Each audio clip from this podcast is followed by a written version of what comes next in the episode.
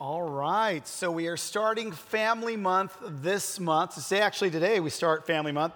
And you know what's really cool is JB pretty much just kind of briefly went over it, but on uh, Friday night we had a, a bonfire. And I really want to thank uh, James and Andrea Barry and their family for this. Yes, because Uh, they actually put it all together for us. They, uh, they uh, uh went hours before, uh, found the place, found the location, talked to the city, worked that out. Um, there was a fee to that. They put the fee up on, them, on their own. they did all of this stuff. Why? Because they understand the importance of connecting with each other. They get it, they understand it. And so they said, as a family, we're going to do this for our church family. In fact, uh, we're going to have a movie night later on that they're going to also be a part of it. I would encourage you to support these things because it takes a lot of work and a lot of effort, but it's being done because we want to make sure that you are connected to somebody, that you know somebody. At the end of the day, we could come up with whatever slogan or marketing term or whatever, but at the end of the day, here's what it's all about getting to know other people in our church family. We don't want you to be on your own. Now, we're going to start off Family Month with that very thing, and we're going to start from the very basic. Now, at the very basic core of all of us, we have a desire to be connected. We just do. Even those of you that are here and going, I don't really care what people think of me. I don't I'll say whatever I want, do whatever I want, act however I want, and I can care less if you like it or not. If you don't like it, too bad. I don't care what people think of me. Now you could say that, but that just isn't true because you all got ready this morning. You all put on clothes, thank you. You all combed your hair, you brushed your teeth, you took showers, you actually got ready. You didn't just wake up and put a trash bag on and then walk in. You took time to get ready. Why? Because at the end of the day, we all have a desire to be accepted and connected and liked. Now, uh, I don't know if you ever saw the show The Office. Any Office fans in here? Okay, it's hilarious. The Office makes fun of things that we see in everyday life, but it calls attention to things we see in everyday life. Now, I'm gonna give you a little bit of a background about this. Now, you got Jim, who's kind of the cool guy in the office, and uh, he's trying to get Pam's uh, attention. And, and then you got Michael, who's the boss, and he wants Jim to think he's cool. So he's trying to get all these people trying to get attention from somebody else. And they go about it in the most extreme ways. And, and now I know this is an extreme example, uh, but it just makes me laugh every time I see it because it's a perfect point to what I'm trying to say. Uh, but uh, check out this clip. I was like, can I show this at church? It's South Hills. Yeah, let's show it. So uh, check this out. Here's what's going to happen. I am going to have to fix you, manage you to on a more personal scale a, a more micro form of management. Jim, what is that called? Microagement. Boom. Yes. Now, Jim is going to be the client. Dwight, you're going to have to sell to him without being aggressive, hostile, or difficult. Let's go. All right, fine. ring, ring. Hello? Hello, this is Dwight Schrute from the Dunder Mifflin Paper Company. Wow, that's great, because I need paper. Excellent, then you are in luck because we are having a limited time offer only on everything. Wow, this is my lucky day. Ask him his name. What is your name, sir? I am Bill Buttlicker. Really, that's your real name? How dare you? My family built this country, by the way. Be respectful, Dwight, please. Uh, yes, Michael. Could you hold on one second? That's my other line. What? No, but I. Hello? Yeah. no, I'm just on the phone with this stupid salesman. He's so dumb. Probably just gonna keep him on the line forever and not buy anything. okay. It's up to you to change his mind. Sorry, that was a family emergency. Oh no, what's wrong? You know what? That's private. Boundaries, Dwight. Come I'm, on. I'm sorry, Mr. Butler. As I was saying, Son, we're having a limited. Speak up a little bit louder. I'm hard of hearing. He's hard if he's an old man. Okay. As I was saying, right now Yeah, we are gotta having. talk louder. Okay. Our prices have never been lower. Son, you have to talk louder. Never been lower. Louder, uh, son! Buttlicker! Our prices have never been lower! Okay, stop it. That is totally inappropriate. You never yell at the client. You Now never you listen yell to at the me, client. sir. Here we go. The three words I would describe you as is aggressive, Yes. What? hostil, and definitely difficult. Give the Please, Mr. phone. Butler. I'm Give me the irate phone. right Give now. me the phone. Please give me He's another irate. chance. Give me the phone. Mr. Buttlicker. Give me the phone. I have to put you on with my boss. Well, I should hope so. Who is this? Hello, this is Michael Scott, regional manager. Well, this is William M. Buttlicker. Hello, Mr. Buttlicker. How may we help you? Michael, I like the sound of your voice. You know what I'm gonna do?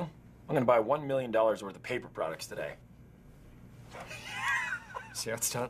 Thank you very much, sir. I don't think you'll regret it. See what I did? You're the master. There is one condition, Michael. Yes. You have to fire the salesman that treated me so terribly. Don't do it, Michael. It's a million dollar sale.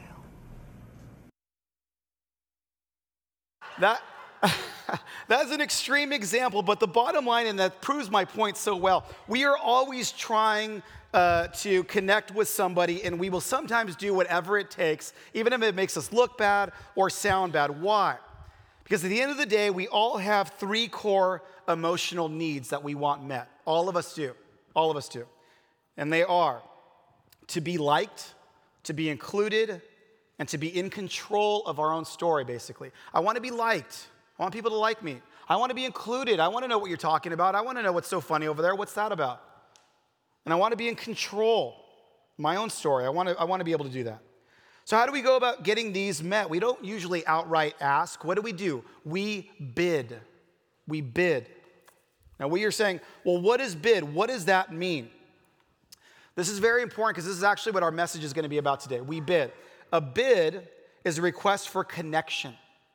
A bid is a request for connection. And we all do this. And we all do it in different ways. And this looks like it looks different from person to person. And that's really what makes it so hard to decode because we all bid in different ways. It could be verbal or nonverbal, physical or intellectual, sexual or non sexual, high or low energy, funny or dead serious. It could be a question, a comment, a gesture, a look, a touch. Really, any attempt to say, I want to feel connected to you. And now, most bids happen in such a mundane way that we don't see them for what they are unless we're really looking. And a lot of us are so busy or overstretched and so involved in our own lives and goals and problems that we miss what the people around us are looking for. Now, I don't know about you, but I have a bad habit of this. Uh, have you ever, do you ever notice that when people say hi or whatever, they'll actually say, How's it going? Like, as, as, as a replacement for hi. So I do this. I'll go, hey, how's it going? And I'll keep walking. Like I don't stop to find out how it's going. I go, hey, how you doing? And I'll just kind of keep walking. Now, that's basically saying I don't really, I'm not interested in how you're doing. I just said that because that's something that you're supposed to say as like a hi, but I don't actually stop to see how actually are you doing. And a lot of us are like that. We're so busy, we're like, hey, how's it going? And we just keep walking. But have you, I noticed this about me, so I thought, you know what? I'm going to actually stop and I want to just say, How are you doing? So, uh, where I take the girls to school, I, I see a lot of our neighbors and people that I know. And so I go, I'm gonna really stop this time. So I see this guy, I see him all the time. He's always walking his kids to school. And I just stopped and I'm like, hey, how are you? And I just looked at him. And he goes, right now, honestly, work sucks. It's hard. I'm having a hard time. And we literally just talked for about 10 minutes, just about life and what's going on, real life, real stuff. And I was so stoked to have that moment with him. And it was honestly somebody that I see every day that I go, How's it going? But I actually stopped for the first time to see, actually, how are you doing? Renowned relational researcher John Gottman discovered that how close we feel to someone directly correlates to how they respond to our bids for connection over time. So, how, how close we are uh, to someone uh, directly correlates to how they respond to our bids. So, let me give you an example. We respond to bids for connection in three different ways. Okay, there's three different ways that you respond to somebody's bid for connection. We respond positively, okay, was when we act engaged, attentive, responsive, interested, enthusiastic. This is, I don't, you don't have time to write it all down, but if you want to take pictures of this, it's fine. So when we act engaged, attentive, responsive, interested, and enthusiastic, what they hear is, I hear you. I'm interested in you. I want to understand you. I'm on your side. I want to be with you. I want to help you. I love you even when I don't like everything you're doing. That's what they hear when you act that way. Now, negatively, when we act negatively, it's we act defensive, argumentative, critical, angry, or controlling. And what they're hearing is, you're annoying and in the way. I don't respect you. I don't value you. I don't need you. This relationship is disposable. I don't care if you're hurt. Go away. And then you could also act indifferently. When we act distant, distracted, uninterested, and silent, ignoring, they hear, I'm avoiding you. Your interests are beneath me. Everything is more important than you. You are not worth my time. I don't want you, I don't want you involved. I don't care about you. Now, you might assume that that negative one's pretty, pretty bad. You think, wow, that's got to be the worst negatively. But actually, research shows that indifference is the toughest one. Indifference is the hardest one. Let me give you an example of this. Um, as you, a lot of you know, my, when I was uh, 13, my parents got divorced, and I would hear them fighting from my bedroom. I'd hear them yelling and upset with each other and disagreeing a lot. And it was hard for me to hear that. It was really hard for me to hear that. I mean, you know, it's hard for. Oddly enough, I knew their marriage was over when the yelling stopped. And he was sleeping on the couch. She was sleeping in the room. And they weren't talking to each other. And they would say, Can you tell your mother, dot, dot, dot, dot? Can you tell your father, dot, dot, dot, dot? I knew it was over then. They were indifferent. I'm done now. I'm not even going to try to, to talk about this. Humans can't stand and ultimately can't survive being ignored. And it hurts to, to say that out loud, but most of us get so busy in our own stuff that we stop paying attention to even the people closest to us. I experienced this actually about a week ago. Um, the Piper goes, Daddy, can you play with me? And I'm like, I, am I'm, I'm getting knee deep in work. I mean, when I prepare for a message, it takes a lot of research and time, and I've got all my stuff like laid out. And I was like, I love to play with you right now, Piper, but uh, Daddy's really, really into, into what I'm doing right now. Can you play with Phoebe? And she goes, Okay. And I thought it was fine. And all of a sudden, I hear Phoebe and her yelling at each other. So I go over and I'm like, you know, what's going on? And Phoebe's like, Piper's being mean. I'm like, Piper, is that true? And she goes, Yes I was like, all right, I got a, you know, points for honesty. That's cool. But I said, can you stop? And she goes, Piper's doing it again. Piper, is that true? She says, yes. I'm like, Piper, you need to stop that. I need to put you in timeout, okay? You just got to timeout. She goes, she goes, okay, fine. So she sits in timeout and she's really sad. She has her head down. And all of a sudden, I hear like little footsteps going up the stairs again and then arguing again. I'm like, are you kidding me? So I go up and now I'm raising my voice. I'm like, Piper, what are you doing? And she's like, kind of smiling. I'm like, is this funny? Am I, am are, you're getting in trouble. Is this funny? She goes, no, I just wanted to play with you. What I realized was I can't be ignored right now. I would rather you uh, raise your voice to me because at least you're paying attention to me. So I said, okay, Pipes, here's what we're gonna do. I got a lot of work to do. What do you want to play? She said, Sleeping Queens. Okay. Can we play one game of Sleeping Queens and then will you go back to uh, being a good girl? She's like, Yes. And then Phoebe's like, I want to play too. So we all played it and it was fine. And then she was fine after. But what she really wanted was to be, uh, for me to pay attention to her. She could not be ignored. She would rather get in trouble because at least it meant I was paying attention to her. Again, our, bill, our bid is, is to always feel connected to someone, and we go about it in a variety of different ways. And it's honestly, it's always worked this way. And we're going to read from Esther, and a lot of you may not know who Esther is. We're actually not even going to talk about Esther in this passage uh, because this is actually before Esther becomes the queen. I'm going to give you a little bit of context because you may not know who, uh, who, Esther was, but Esther was a queen, and uh, her king is uh, her husband was King Ahasuerus. Now, Ahasuerus was a Persian king, and he had the largest territory at the time. He's also known as Xerxes, but uh, he's King Ahasuerus, uh, and he's got this big, huge territory. And it's Bible's basically it's saying that, that he chose Esther. She was Jewish, but he chose her. She was beautiful, and he chose her to be the queen. But before Esther was queen, uh, uh, uh, King Ahasuerus already had a queen, and her name was Vashti. So what, what happen to Vashti? How did Esther get there? What happened to Vashti? Well, I'm glad you asked, class, because we're going to talk about that. We're going to pick it up in, uh, in Esther 1 through verse 3. And he's talking about King Ahasuerus. And in the third year of his reign, he gave a banquet for all his nobles and officials, the military leaders of Persia and Media, the princes and the nobles of the provinces were present. For a full 180 days, he displayed the vast wealth of his kingdom and the splendor and glory of his majesty. When these days were over, the king gave a banquet lasting seven days in the enclosed garden of King's palace for all the people from the least to the greatest who were in the, in the citadel of Susa. So that means for 180 days, he's basically showing off all of this stuff to everybody. And then for seven days, they party hard.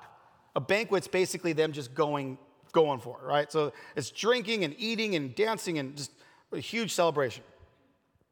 Esther, and pick it up in, in, in Esther 1 9. Then Queen Vashti also gives a banquet for the women in the royal palace of the king Xerxes, which is also Ahasuerus. But then now the king, he decides to take it to another level. Gets all of his chamberlains together, and in verse 11 says this Bring before him Queen Vashti, wearing her royal crown, in order to display her beauty to the people and nobles, for she was lovely to look at. What does that mean? That means he wants to show off his wife to his buddies. So imagine, guys, you have a Super Bowl party and you want to show everybody your big screen. You want to show everybody your man cave. And then at the end of the, th- the day, you go, and, oh, check out how great looking my wife is. Honey, come on out and do a little twirl for the guys. Obviously, she's going to be a little offended. I get it. He's being a jerk. He's being a jerk. But here's the deal why is he doing that? The queen doesn't necessarily look to why exactly, she looks at how jerky he's being. But at the end of the day, think about this for a second. Queen, King Ahasuerus has the biggest kingdom in the world, but for 180 days he has to show off, and then for seven days he has to give a banquet, and then for another edition he has to say, Look how hot my wife is. What does that all mean? That means pay attention to me. You like me, right? I'm doing good, right? You accept me, right? This is a guy that had everything, but was still like, You like me, right? I'm doing good. In verse 12, it goes on to say this But when the attendants delivered the king's command, Queen Vashti refused to come. Then the king became furious and burned with anger. In other words, she's being indifferent. What is indifference? I am avoiding you. Your interests are beneath me. Everything is more important than you. You are not worth my time. I don't want to be involved with you, and I don't care about you. Again, I get it. It's a bad scene. He is being a jerk. But research, research shows you can respond positively, and the answer still be no. Have you ever asked somebody, hey, you want to go to the movies? You want to hang out? And they go, no, I've been working or I've got a lot to do. And you're like, okay, I get it. But when they don't respond, it bothers you. You could handle no, I'm busy, I got some stuff to do, but you can't handle no response. It hurts. It become, and then you become, uh, you, you end up getting angry or frustrated. They can handle no, they just can't handle the silence. So her response to his bid angers him, and what makes matters worse, he's drunk. So let's see how this turns out. First Esther 13. Since it was customary for the king to consult experts in the matter of law and justice, he spoke with the wise men who understood the times, meaning his buddies. Okay? Verse 15, 115 says this. Uh, his buddies say this According to law, what must be done to Queen Vashti? He asks, This is the king. She has not obeyed the command of King Xerxes that the eunuchs have taken, have taken to her. So basically, what happens is his buddies get together and they say, Let's meet her indifference with your indifference and let's get rid of her. Let's just banish her. Let's not work on it. Let's not apologize. Let's not communicate. Let's not see if there's more to the story. Definitely don't take accountability for your part in what happened. Instead, blame her in, entirely and punish her eternally. And this has implications for the entire kingdom. Why? Why does this have implications for the entire kingdom? Because there are always communal consequences to relationships breaking apart. Always. Dysfunction between two people always affects more than just the two people. Do we have any kids from a divorced family that would like to give a testimony to this? Now, I get it. I, some of you in this room have gone through a divorce, and you should not be shamed or judged or anything about that because it is a painful process. It hurts bad. The last thing you need is to come to church and feel bad about it. I'm telling you, this is my story.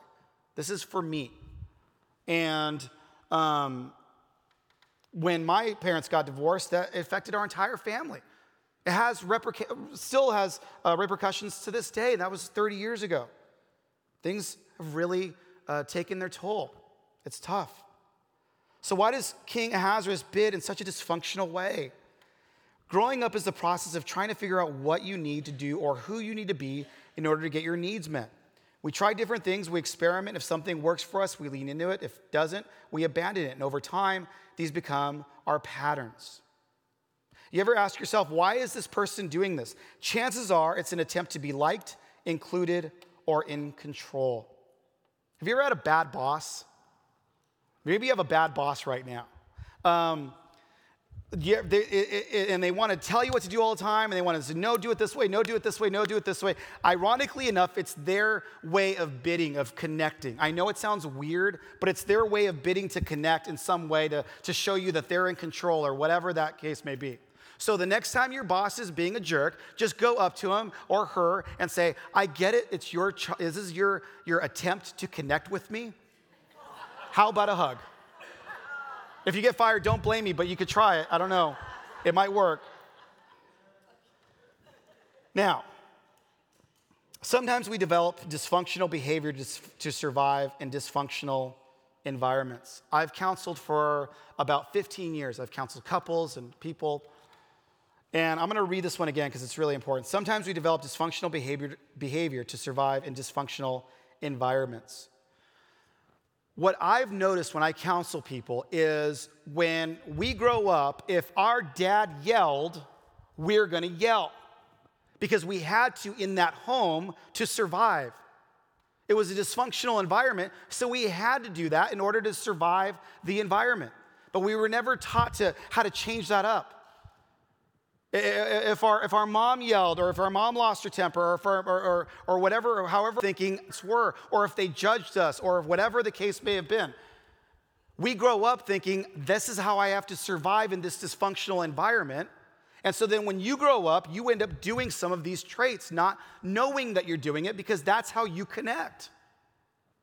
The, the, those are the examples you had, so that's how you connect. The other, the opposite, it doesn't have to be yelling, it could be indifference. My dad left, he'll take off. I, that's how I survived, is to shut my feelings off. So, therefore, when I get stressed out or when I don't like something, I'm gonna shut my feelings off. I had to, that's how I could survive. I didn't know how else to survive. I had to learn how to shut off my feelings. And we grow up thinking this is what we do. At the end of the day, we're just trying to connect. We're just trying to, to connect with others. You're going to have to learn to bid and respond to bids differently for the sake of healthy relationships. Now, here's the good news connecting is not magic, it's a skill. It can be learned, practiced, and mastered. Despite your past or your personality, you are not doomed. No one has the excuse, well, well, that's just me. I, I'm a yeller, and that's just me. If you don't like it, tough. No, no, no. I learned that's how you learned to, to survive, but no, no, no. Don't yell at me. um, other people can go, Well, I don't really care. I'm just going to leave and, and I don't care. No, we're going to fight for this relationship. I understand that that's what you had to do to survive that dysfunction, but no, no, we're going to we're going to learn how to do some things differently. You can. You can learn these things. Connecting is also not automatic, it requires conscious effort and diligence. Now, when in doubt, when in doubt, remember this verse.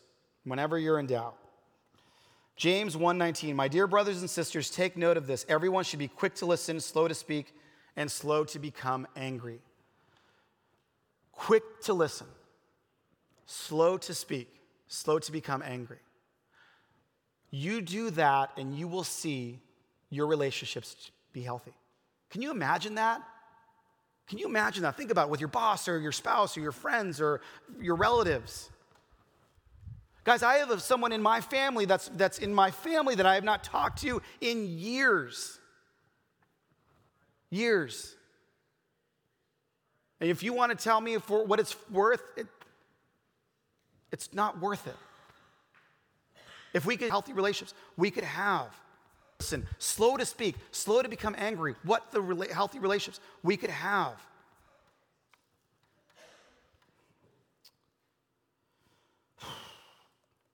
Make it your goal to pay attention to what's going on around you. Um, all of us are going through life right now, guys, and I know that we're at church, and I love being at church. It's, I look forward to this all week long. But there's a reason why I keep saying you got to get connected, you got to get into a group, or you got to come to one of these things, or you got to show up to church, or you got to, be here. Uh, it's not like a quota thing, guys, for me. It's just, I understand the importance and the value of being connected, of something that's real. I get it, I know it. Um, I saw a commercial the other day, and it hit me really hard. And I don't know, like, I'm like, maybe it's just I'm getting older and I'm getting more emotional. I don't know. But I saw this commercial and I kept getting emotional and I couldn't understand why. And let me show you the commercial so you can see what I'm talking about. Our tradition for my football team is we dress up, shirt and tie. I had a tie, but I didn't know how to tie it. Usually I would have my dad help me, but he was deployed. I'm thinking, don't worry about it. My grandma should know. He says, Can you tie a tie? And I'm like, No. But we're on our way to Chick fil A. I recognize them because they came into our store so much. Miss Bertha and Mr. Terrence, I'm like, of course, I'll, I'll help them out and show them how to tie a tie. It wasn't just the tie, it's what was in your heart. It's my pleasure. Mm-hmm. Doing good, man. You got it. It wasn't just the tie, it was what's in his heart. So I started thinking, why is this commercial getting to me? And it caused me to look into a room that I closed for a long time and a door that I shut for a long time. And I'm willing to bet some of you have done that too. Maybe you've got a memory or a past hurt or a pain and you don't want to think about it and you don't want to remember it and you want to put a smile on your face and you want to come to church and you want to say, hey, everything's great. God is good. Yes, I get it. God is good. But what's really going on? When I remembered, um, when I really dug deep, I just closed my eyes and I laid down, and it brought up a memory that I had forgotten about for years. Now, as I mentioned before, when folks get divorced. I'm 13, I'm confused, it's a weird age. Um, my mom starts to do really well in her business. She starts to be really successful. My dad was gone. I didn't really know where he was, but my mom was very successful and had money and was able to buy me whatever I wanted. And she did. The catch was I couldn't see her because she was always busy, she was always gone. So I basically trained myself to not care about that, to just say, well, this is just what it is, and I've got whatever I want anyway, and I've got no rules really. I can kind of do what I want to do, and so I'm gonna, I'm gonna make this my thing. But secretly, I was actually jealous of the kids that had to be home for dinner. I wanted to be home for dinner.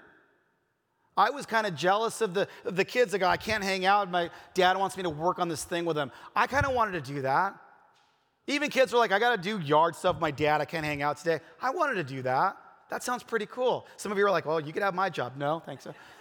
But I was like, this is pretty cool because they're hanging out with their dads. As underneath the yard work or hanging out or doing whatever, it's that bid for connectivity that I didn't have but I try to act like I didn't care. You have to do that. I've got no rules. This is awesome. You have to do you have to clean your house. I got a maid. This is awesome. I've got it made. I could do whatever I want. And so when I uh, was I was a junior and I got asked to the senior prom. Heyo, I was a junior. Got asked to the senior prom. I don't want to. I I get asked to the senior prom. That's the senior prom. So, anyways. So, anyways, I I get asked to the senior prom. This girl is really sweet. She asks me, she says, um, you know, hey, you know, you want to go? I was like, great. Uh, and um, and so I told my parents, and they got me the nicest limo, and everything was great. And I went and I got my tux, and my buddy's like, well, I'm to go with my dad to do it. And I'm like, okay, that's lame. I'm to do my own thing, get my own tux. And so I did that, and I put the tux out on the bed, and I was like, okay, here I go. Now you got to remember, I'm getting ready for prom by myself. Okay, so the limo guy comes up and it's just me and the limo guy.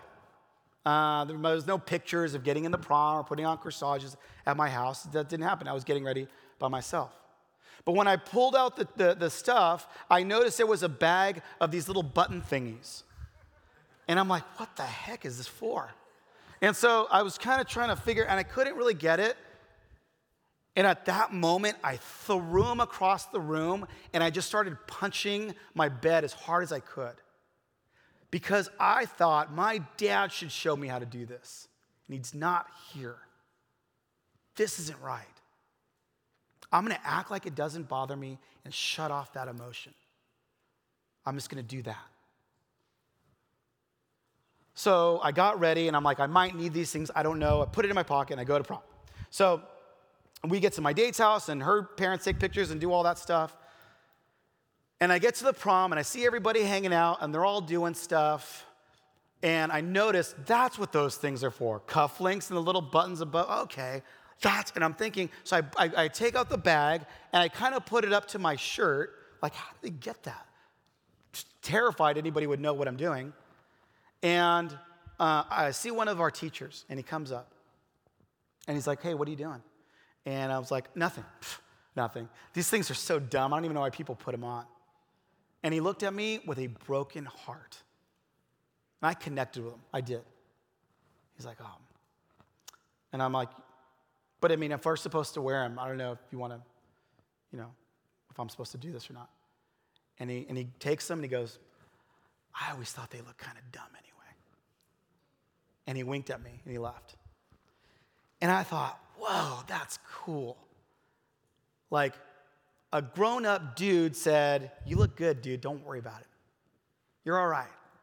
I got the connection that I was so badly wanting from a father figure by this teacher who said, You know what? I always thought they looked better without him. He made me feel important and valued. And I never, now I just realized I never forgot it. By the way, teachers, your job is far more than what you do in the classroom. I mean, yeah. When you are uh, chaperoning dances or proms, when you're out there in the playground, when you're, when you're sitting with a kid helping them out with something, it means so much more. Trust me on that. And that's why that commercial meant so much to me, because it meant more than just tying a tie. Friends, I know that there are people in your life that are hard to handle. Maybe in your own family, maybe your friends, maybe with somebody else, but you know what? At the end of the day, they are trying to connect in some way. It may be unhealthy, but we're all trying to connect with somebody, to bid. I want us to be a church that looks for these people. And I want us to make sure that we're doing what we can uh, to connect with each other. When somebody acts like they don't care like I did, they do. They do. When someone acts like they don't need you in their life, they do. Look for somebody, they do. And so I want to encourage you this week look for somebody that you can feed into. Look for somebody that you can make a difference in their life. God puts you in their life for a reason. What are you going to do with that opportunity? No matter how difficult they are. And all of you are smiling because you know of somebody right now. You're thinking, oh, yep, I know this person's difficult. But God puts you in their life for a reason. They may not respond to your bid to connect with them immediately, but it, years later, after that high school dance, I can't tell you how much that one connection meant to me. So uh, let's be a church that's constantly looking for that. Spend your time this week with eyes wide open to how you can make a difference. Let's pray. Father, I, uh, I know there are people that are difficult in our lives, God, that we just want to ignore. We just want to pretend they don't exist. We want to pretend they don't, they're, they're, they're not around, God. But Father, help us to see them the way you see them, God. Help us to open up our eyes to see what you want us to see. Father, help us to give those opportunities a chance for real connection. God, you've put people in our lives.